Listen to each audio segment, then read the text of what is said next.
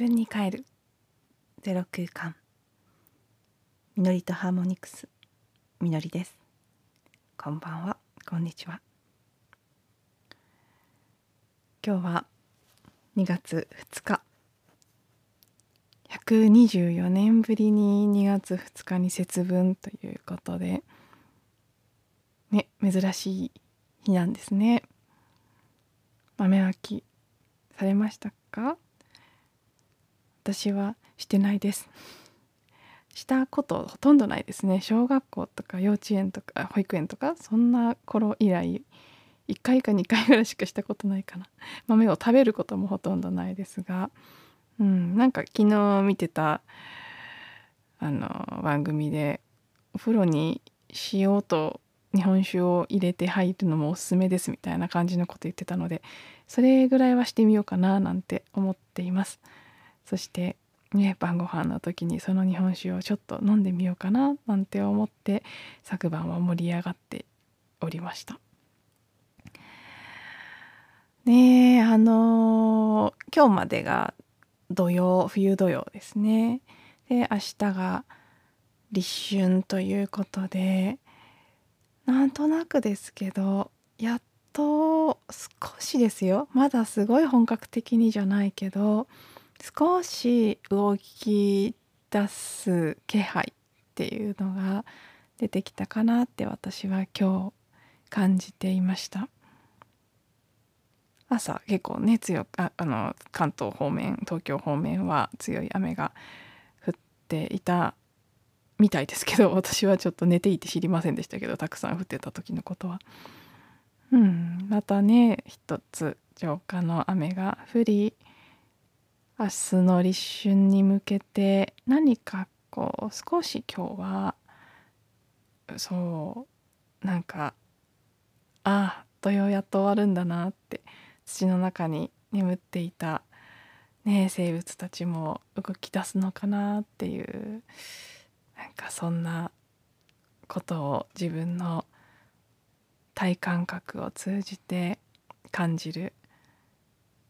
時間でした。午後からはねすごく気温も上がってやっぱり春が近づいてきているなと。あのねこんな時期にぴったりの曲は「早春風」ですね「春は七海の風の寒さや」って。あれ結構最近毎日マリンまで弾いています。動画出そうかなって思ってたんですけどもうね撮る前にこの時期になってしまったので今年は諦めるかと思いますけど自分のためには毎日弾いててなんかねこの季節感っていうのを味わっています。私は今日はえー、と1月の末から八王子の方で始めた女性生の連続クラス2回目のオンラインの会を午前中にやっていてそれでまあねなんかこう整その時間のを通して整って豊かな時間を過ごすことができて、うん、一日全体的にいい感じだったかなと思うんですけどなんか今日何の話をしようかなと思った時にそのクラスの中で出た話からあそっかって思ったことが一つあるのでそこからちょっとお話を始めたいと思います。今日はのね女性性のクラスというふうにテーマを決めてるんですけど女性性と言い言いながら、まあ、女性性なんですけどそれが私にとっては。でもよりまあ何て言うんでしょうねもっと全体的な大きなテーマとしては自分とのつながり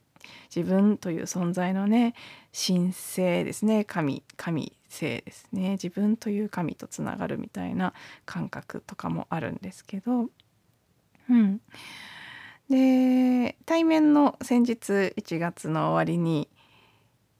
ねあの実体参加ですね。あのちゃんと会ってやるクラスをまず1回目やって今日が2回目のオンラインで。オンラインの方では主に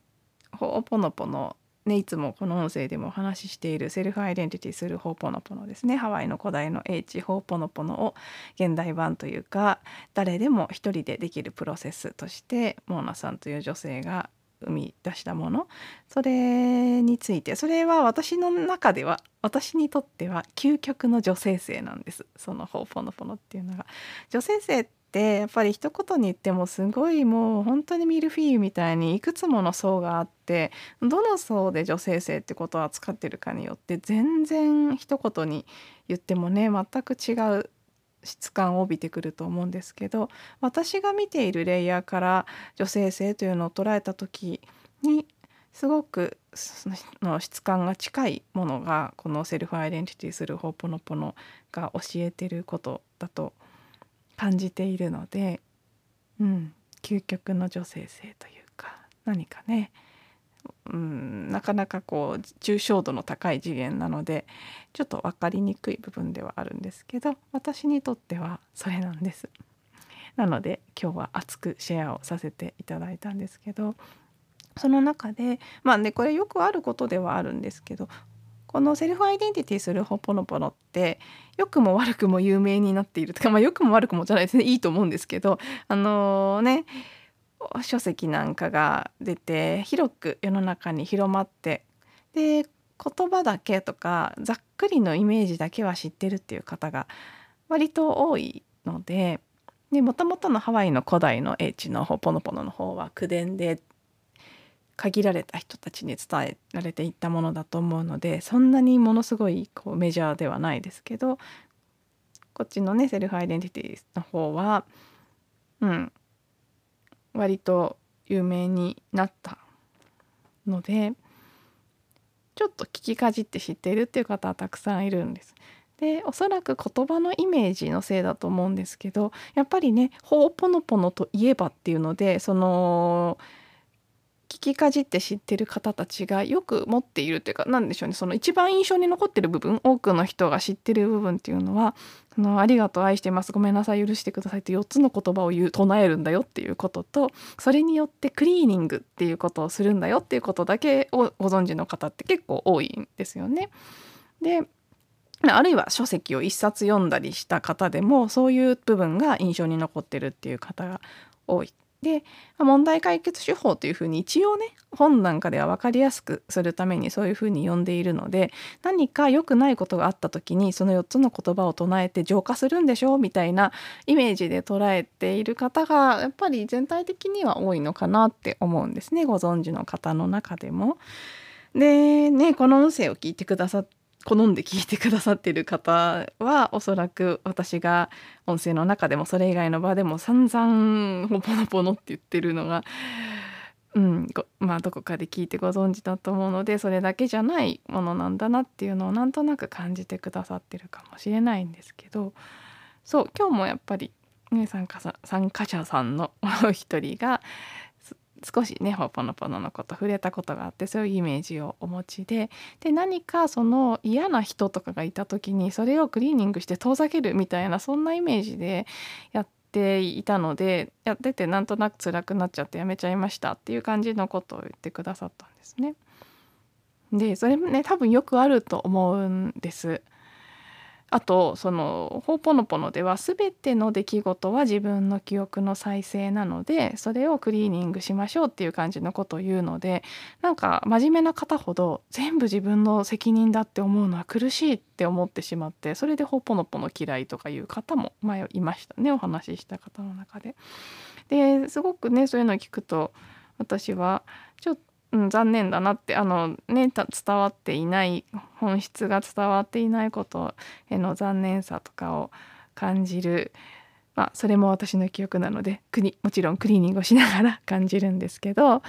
残念だなって思うところがあって。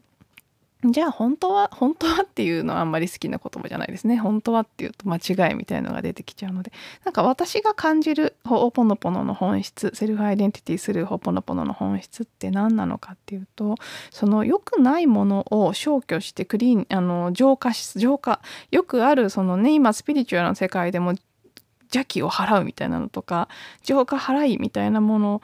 てあるのでそのイメージでクリーニングっていう言葉のせいだと思うんですけどねそのイメージで捉えられてしまうことが多いんですけど本当のところ何かっていうとなんか私はさっきねそれを感じていて2つあるかなと思って表現の仕方が。一つはもうね私にとっては究極の自己愛のツールですね。自分をケアする自分のインナーチャイルドが言っている言葉を聞きそれに対して愛を向けてあげるっていう。そしてそれを通して他者にも同じように愛を向けていくっていうこと。なんかそういうねセルフケアという側面が一つ。そしてもう一つはそうそのセルフケアでもあるし全てのものの中に愛とか神聖ですねその神神の性質って書く神聖ですねを見出すっていうことでもあるんですよね。でクリーニングをするっていうのはこれ本当言葉は不便でねすごくイメージとしてあの言葉で伝えるのは難しいんですけどそのよくあるお清め的な浄化するんだ悪いものを流すんだとかそういうことではないんですよ実は。で一つはだから自分の中に溜め込まれていた想念ですね。想念の記憶の塊が出てきた。でそれを見た。そしてそれを受け取ってあじゃあ一緒にお掃除しようねって自分のインナーチャイルドと共にもういらなくなったそのね潜在意識の中に沈み込んでいる塊っていうのをきれいにしていくだからもちろんきれいにしていくんですけど何か嫌なものだから遠ざけようとかっていうよりは今ぎゅうぎゅうになっている自分のインナーチャイルドの内側を一緒に軽くしてあげるっていう感じの作業なんですよね。そして同時に例えば私たちがね想念であった意識の中がぎゅうぎゅう詰めになっていると目に映るもの関わるもの全てに対してそのものありのままの姿では関わってあげられてないことになるんです。でクリーニングするっていうのは悪いものをなくすっていうことではなくていいものも悪いものも全てゼロに戻していくっていうことなんですね。でこのゼロっていうのがすごく言葉では伝えにくい概念なのでまあねあの近いものは空とかね虚空の空ですねボイドと呼ばれるものとかその全くないという意味ではなくて全てがあって全てがないその空間っていうかそのことのゼロで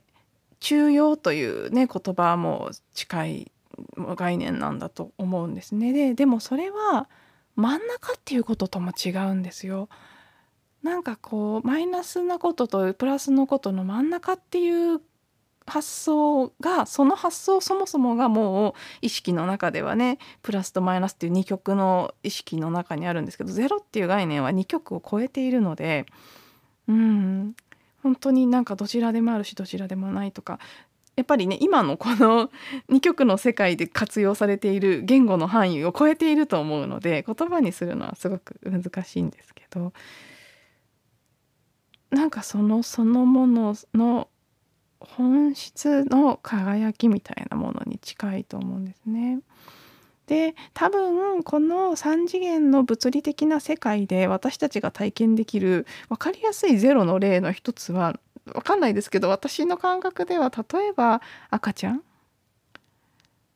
生まれたての、まあ、生まれたてじゃなくてもかなりねあの小さな赤ちゃん新生児の本当にうん例外なく神々しいですよね。なんかこう輝いている。でもその輝きっていうのはオリンピックで金メダルを取りましたとかすごい何かに成功してあの YouTube でなんかフォロワーが10万人いますとかそういうのとの輝きとは違う輝きだと思うんですけどでもやっぱり輝いてますよね。何してるわけでもないのに輝いている。ギラギラ輝いてるわけじゃないけどでなんかこう神聖で癒される感じ誰が見てもなんかわーってなんかなるあの感じだと思うんです。でそれを本当は全てのもの全ての人全ての生き物全ての生物植物そして有機物に限らず全ての無機物すらもコップとかペンとかお金とか全てのもの。でさらに言うとその全てを構成する分子原子の一つ一つに至るまで全てにこうねうんなんて言ったらいいんでしょうね本当に。その神聖さというのが宿っている。想像した源の息吹というのは全てのものに宿っている。だから本来は全てのものが私たちがね赤ちゃんを見た時に感じるような神々しさとか、ね、美しさとか癒される感じはあってなる感じを持っているんだと思うんですけど私たち普段それを感じられずにいる。それは自分自身とか周りのものに対してたくさん記憶が再生されて要はその手垢でベタベタになって見えないみたいな状態になっている。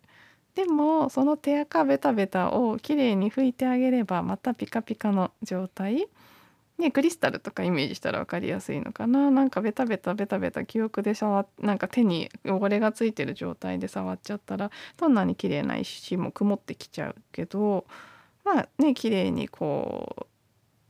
お水で流してあげたりとかしたらまた元のキラキラした状態に戻っていくみたいな。なんかそういう感じ？だから悪いものを遠ざけるっていうことじゃなくてよくても悪くても本当のその汚れがつく前のピカピカの状態に戻してあげるっていうことがクリーニングということだと思うんです。でも私たちのすごく二極化されたマインドでクリーニングという言葉を聞くとほとんどの場合悪いものを流すんだみたいになっちゃう汚れを払うみたいなでもねあれ汚れっていう言葉だって本当は汚れじゃないんですよね気が枯れているの汚れなのでそのだから本来そのもの存在が持っている命というのが気が枯れてあの枯渇した状態になっているのでもう一回気ねハワイ語で言えばマナですよね。生命のこうエネルギーをもう一度吹き込んで汚れを払うということが、まあ、本来の意味なわけですけど、まあ、いつからかやっぱりその2曲の意識の中でいいもの悪いものっていうのがあっていい状態悪い状態っていうのがあって悪かったらいい状態にするんだみたいなイメージがすごくついてしまったのでなんかそのマインドのまま聞くとクリーニングっていうのは悪いものをなくしていくみたいになっ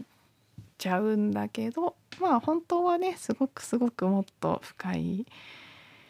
意味を持ったことなんですよっていう感じのことをね今日クラスの中でもお話しして私自身も言葉にしながら改めてそのことを感じました。なのでねここでもちょっとシェアしてみたとあのー、ちょうどクラスが終わった時に私のね知り合いからこうシェアされてきた YouTube のチャ YouTube のん？なんて言うんだ？番組？番組？知らないやつの中で今日2月2日がすごく大事な日ですっていう感じの YouTube だったんですね。でその2曲の世界の分岐点みたいに書いてあったのかな？でへえと思って。私そういう YouTube で外から情報を入れるということは基本的にもう一切に近いぐらいしないのであのとにかく内なる英知に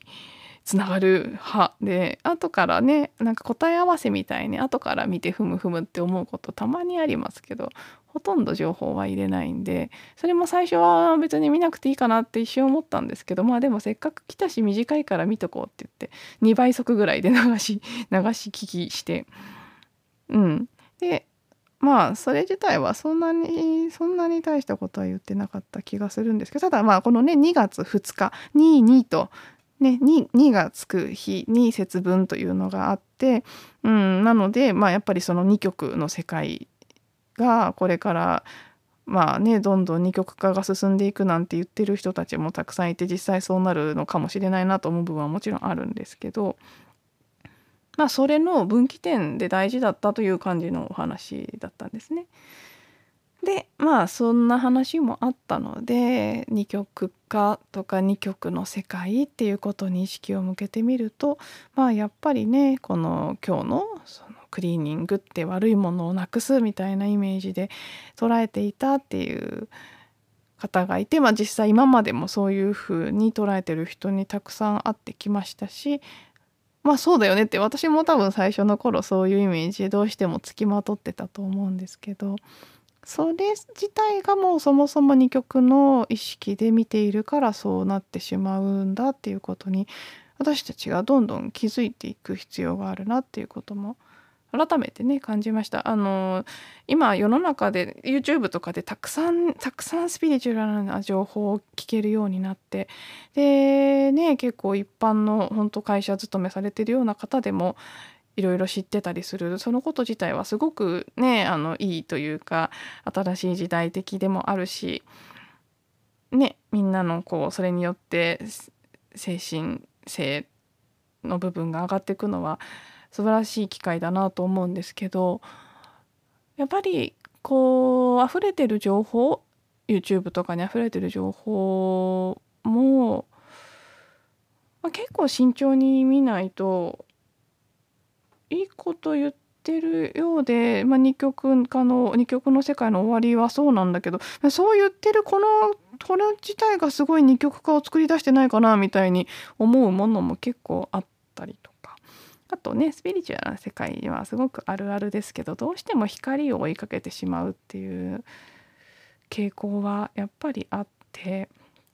うん、いかに良くなるかっていうところに知らず知らずね入り込んでいってしまったり何かこう、うんまあ、そこもうまく言葉にはできないですしあんまり言うとそれ自体が私のまた記憶になってっちゃうのであまり深くは入りたくない部分ですけどまあねあの皆さん感覚で聞かれるといいのかなって思いますけど。うん。ね二極化もするかもしれないししないかもしれないし。いろんな情報が溢れているけどとにかくね自分の内側とつながるということがやっぱり一番大切だと思うしどんなことであれ外側のどんなことであれ聞く意識がどこにあるかによって情報もいかようにも変わってきてしまうので自分がどんな風にこう聞いているのかということに気づくっていうのもやっぱり大切じゃないかなって思ったりもするんですよね。はいではそうですね今日あ二極化に関してもう一個二極化？いや二極の意識というものに関してもう一個お話ししようかなと思ってたんですけど結構なんだかんだ長くなっているのでうんちょっとその話はまた明日にでも取っておいて一旦ここまでにしようと思います。はい、今日も聞いていただいてありがとうございます。また次の音声でお会いしましょう。